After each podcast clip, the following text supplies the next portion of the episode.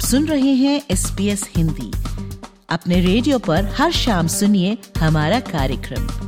आप हमारा कार्यक्रम हमारी वेबसाइट पर और S P S mobile app द्वारा सुन सकते हैं। S P S dot com dot A U slash Hindi पर जाएँ।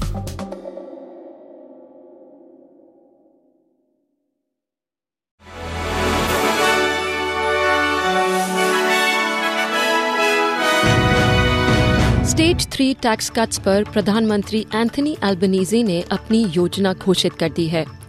उनकी कर कटौती योजना के तहत एक हज़ार डॉलर तक कमाने वालों को स्टेज थ्री में कटौती के वादे से भी कम कर का भुगतान करना पड़ेगा।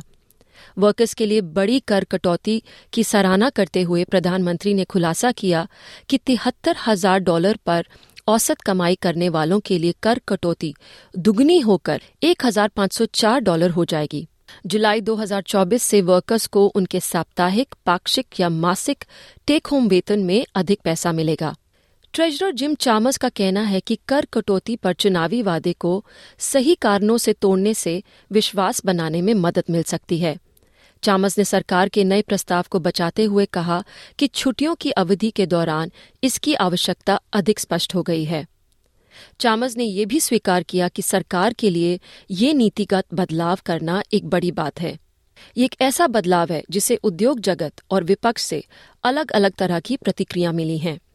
ऑस्ट्रेलिया दिवस से एक दिन पहले मेलबर्न में कैप्टन कुक की स्मारक प्रतिमा को कुछ लोगों ने गिरा दिया है और क्वीन विक्टोरिया की प्रतिमा को लाल रंग से रंग दिया। पुलिस का कहना है कि सेंट किल्डा के जैका बुलेवुड में कुक की मूर्ति को हुए आपराधिक नुकसान की जाँच की जा रही है। क्वींसलैंड वासी ट्रॉपिकल साइक्लोन किरली के आगमन की तैयारी कर रहे हैं, जिसके आज रात पहुँचने की उम्मीद है। इस साइक्लोन को श्रेणी दो का दर्जा दे दिया गया है। और इंघम और बोविन के बीच श्रेणी दो चक्रवात के रूप में तट को पार करने की भविष्यवाणी दी गई है। मौसम विज्ञान ब्यूरो का कहना है कि चक्रवात के तट पार करने के बाद तीव्र वर्षा होने की आशंका है, जो बाढ़ का कारण बन सकती है। 2024 के लिए ऑस्ट्रेलियन ऑफ़ द ईयर का जल्द ही खुलासा किया जाएगा। घोषणा से पहले फाइनलिस्ट कैनबरा में एकत्रित होंगे। प्रत्येक राज्य और क्षेत्र के प्रतिनिधि आज रात, यानी 25 जनवरी को, नेशनल अर्बोरेटम में एकत्रित होंगे, जहाँ Australian of the year senior Australian और young Australian of the year के नाम घोषित किए जाएँगे। चार श्रेणियों में चौतीस फाइनलिस्ट हैं, जिनमें सामुदायिक कार्यकर्ताओं, पर्यावरणविदों, शोधकर्ताओं और अनसंग हीरोज को सम्मानित किया जाएगा।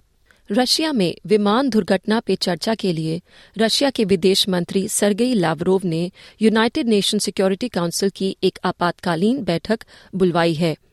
रशिया ने यूक्रेन पर आरोप लगाया है कि यूक्रेन ने जानबूझकर एक सैन्य परिवहन विमान, जो पैंसठ यूक्रेनी सैनिकों को कैदियों की अदला बदली के लिए ले जा रहा था, उसको मार गिराया है।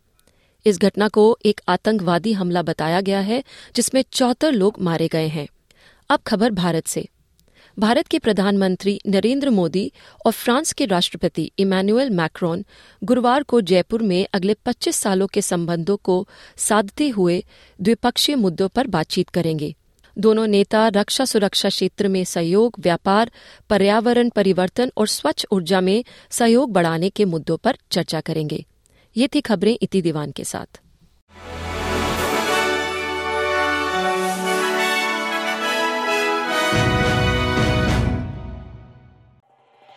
एस बी एस रेडियो से डाउनलोड करने के लिए आपका धन्यवाद हमारा पूरा कार्यक्रम आप कैसे सुने, इसके लिए S B S dot com dot A U forward slash Hindi पर जाएँ।